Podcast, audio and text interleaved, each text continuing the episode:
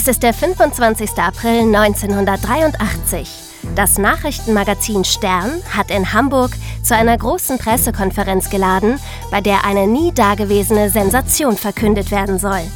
27 Fernsehteams und 200 Reporter aus aller Welt sind gekommen, um zu erfahren, welche bedeutende Entdeckung ihnen heute präsentiert werden soll. Im Bewusstsein ihrer Wichtigkeit betritt die Chefredaktion des Stern das Podium. Uns ist der Fund des Jahrhunderts gelungen, verkünden sie stolz und halten mehrere große schwarze Notizbücher in die Höhe, auf denen ein rotes Siegel mit Hakenkreuz zu sehen ist. Wir haben die geheimen Tagebücher von Adolf Hitler entdeckt. Adolf Hitler? Einer der größten Verbrecher der Menschheit? Mhm. Der deutsche Diktator, der den Zweiten Weltkrieg begonnen hat und schuld ist am Tod von mehr als 30 Millionen Menschen? Der hat Tagebuch geführt, sodass man jetzt alles über sein Leben nachlesen kann? Ja, sagt der Chefredakteur triumphierend. Die deutsche Geschichte muss teilweise umgeschrieben werden. Was zu diesem Zeitpunkt noch niemand ahnt, Hitler hat niemals Tagebuch geführt. Der Jahrhundertfund ist nichts weiter als eine dreiste Fälschung. Geschrieben und auf alt getrimmt von einem Mann, dem der Stern für die Tagebücher fast 10 Millionen D-Mark gezahlt hat. Der Name des Fälschers ist Konrad Kujau.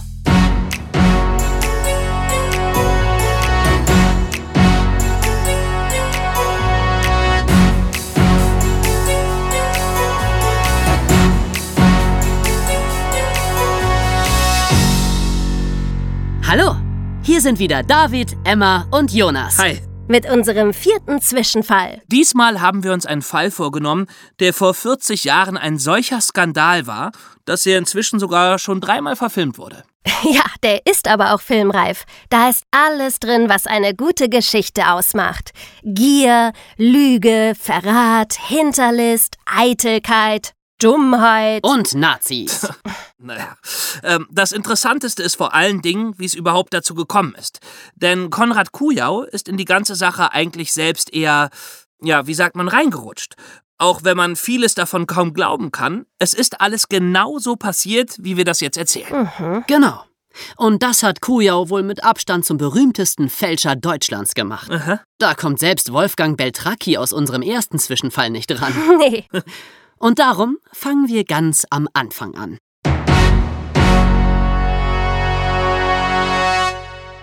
Wer ist Konrad Kujau? Konrad Kujau wurde 1938 in Löbau in Sachsen geboren.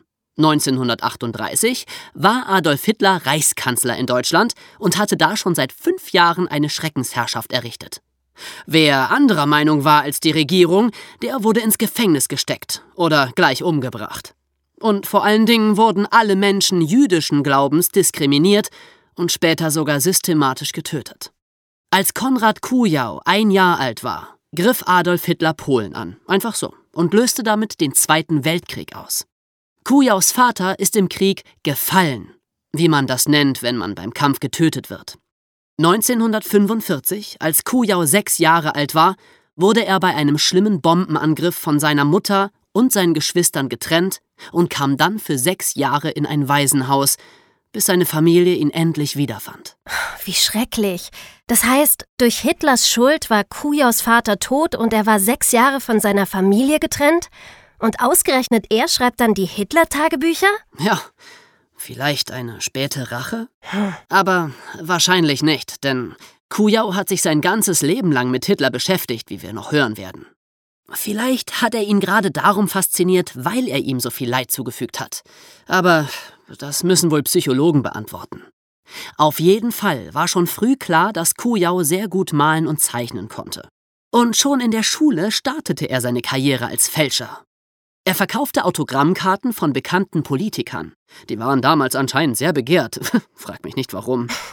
Aber die Unterschriften auf den Karten stammten natürlich nicht von den echten Politikern. Die hatte er alle selbst gefälscht.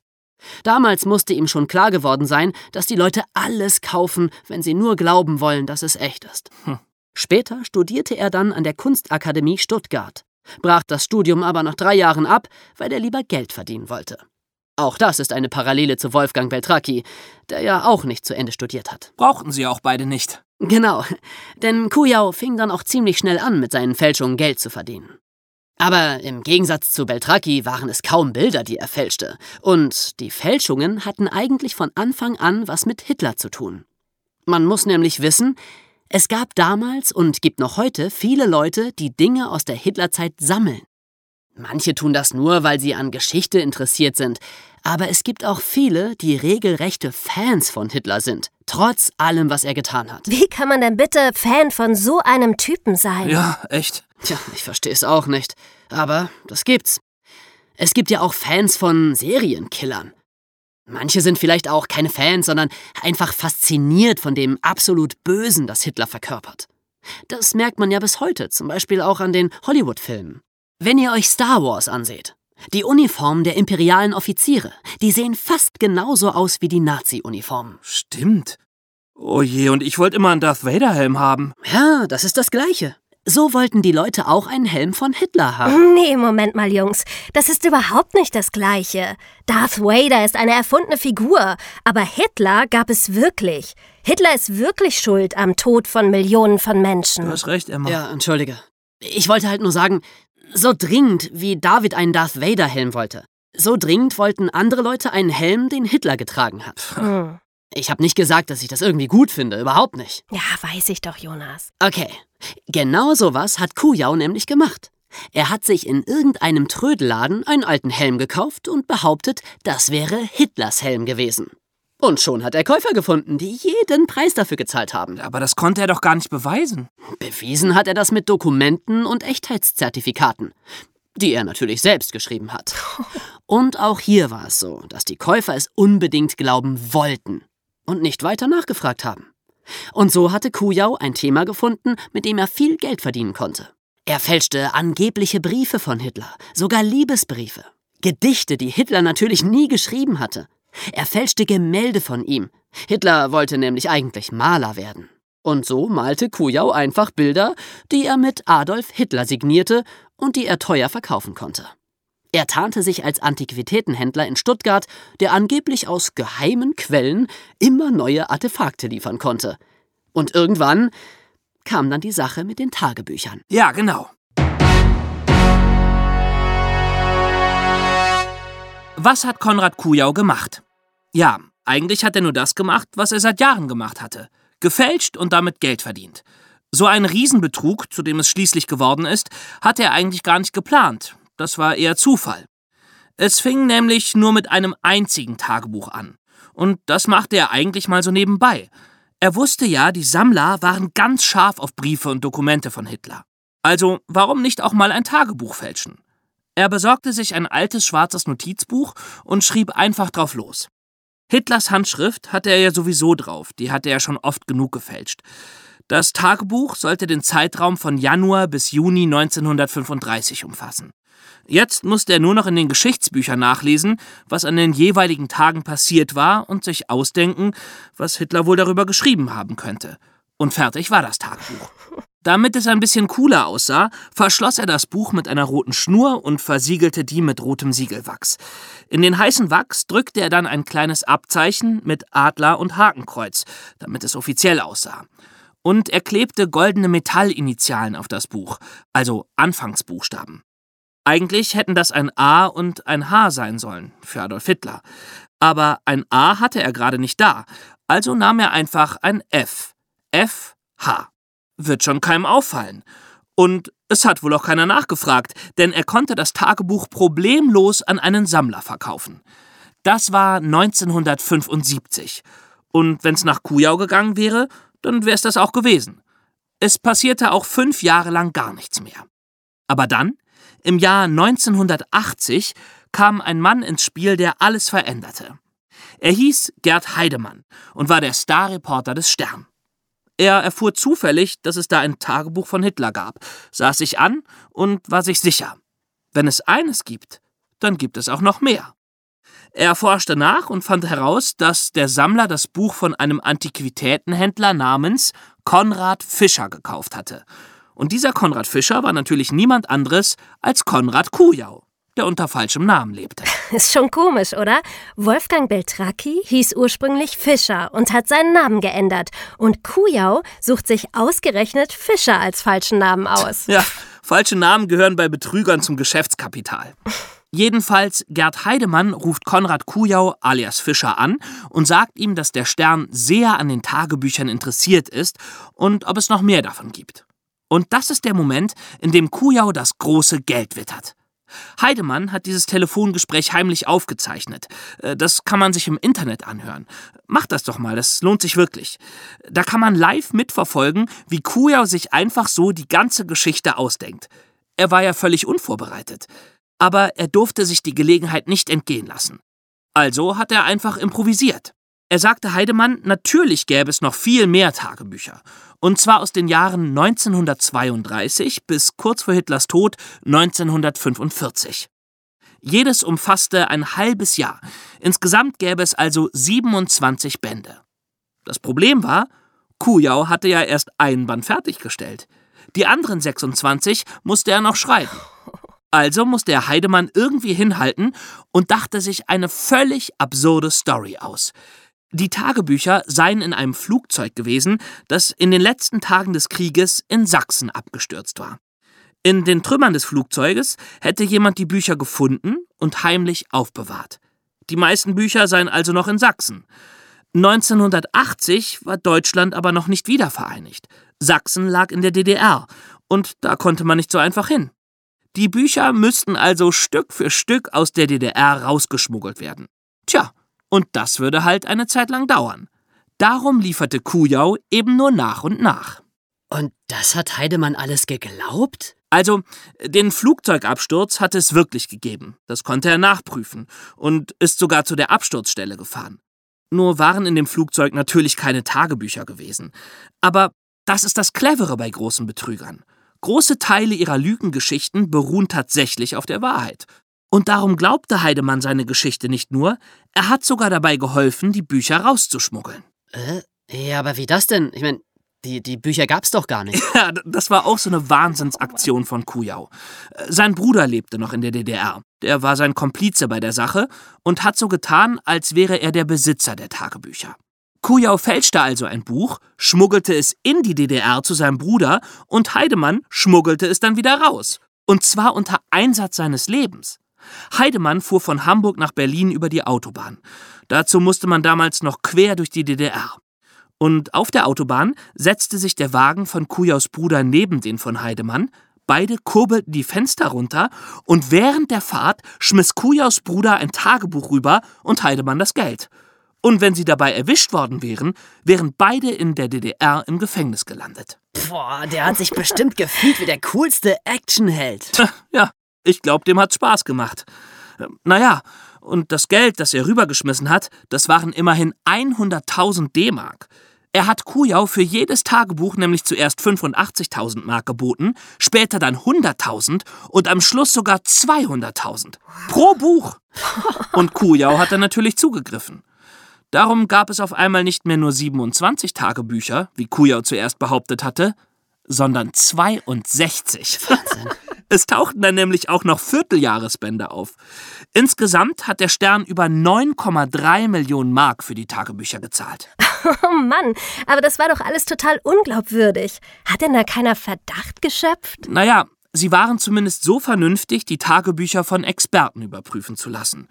Die haben dann Hitlers Schrift aus den Tagebüchern mit seiner Schrift aus anderen Dokumenten verglichen. Aber. Oh, nee, sag's nicht. Ja, Ehrlich? Ja, diese anderen Dokumente waren auch von Kujau gefälscht. Klar, dass die Schrift dann identisch war. Wahnsinn. Und dass da FH vorne drauf stand und nicht AH, hat das keinen gestört? Ja, doch schon. Aber so ist das nun mal, wenn Menschen unbedingt etwas glauben wollen. Dann drehen sie sich die Tatsachen so lange zurecht, bis sie zu ihrer Illusion passen. FH das heißt, Führer Hitler. So einfach ist das. Ja, so einfach. es gab auch Experten, die sachliche Fehler in den Büchern entdeckten. Aber denen glaubte der Stern nicht. In den Tagebüchern stand es doch schwarz auf weiß. Also waren nicht die Tagebücher falsch, sondern die Experten mussten sich irren. Ja, logisch. Ja. Und so kam es 1983 schließlich zu der verhängnisvollen Pressekonferenz. Und nur eine Woche später flog alles auf und der Stern war die Lachnummer der ganzen Welt. Richtig.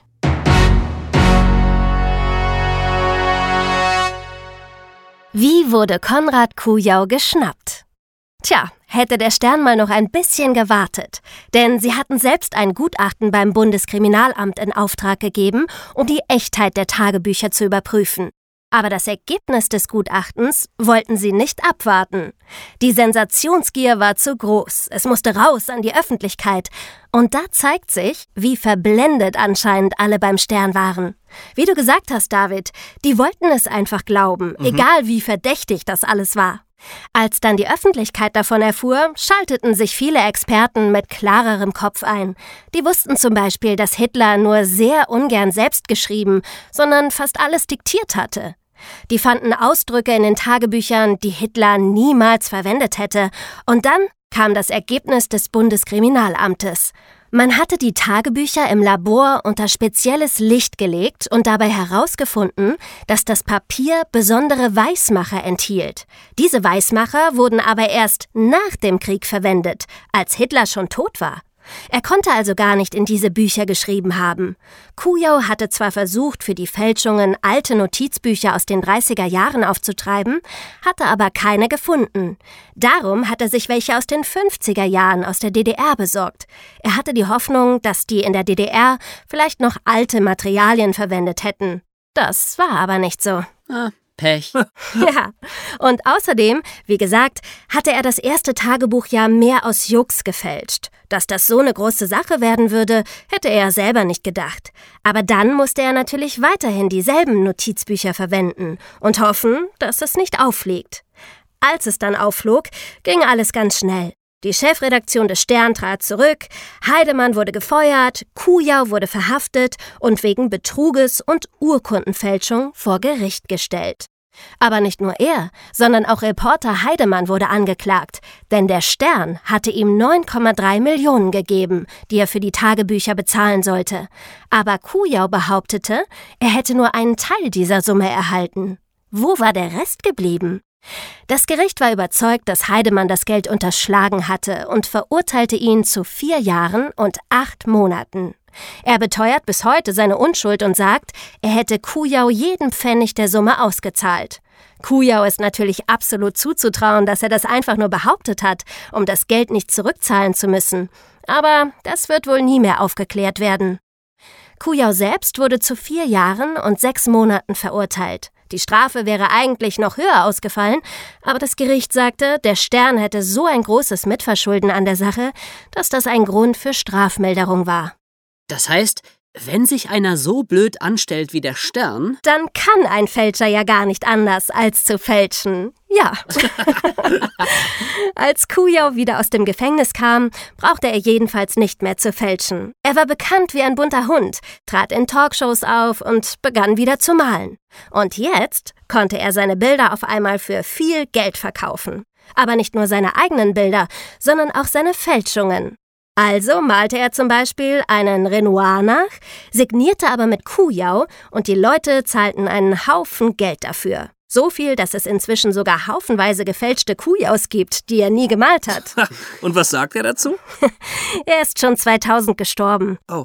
Aber ich glaube, er hätte laut darüber gelacht. Auch darüber, dass es inzwischen zwei Kujau-Museen gibt, die seine Bilder und Fälschungen ausstellen. Ha, seht ihr? Das hat Hitler nicht geschafft. Nein, zum Glück.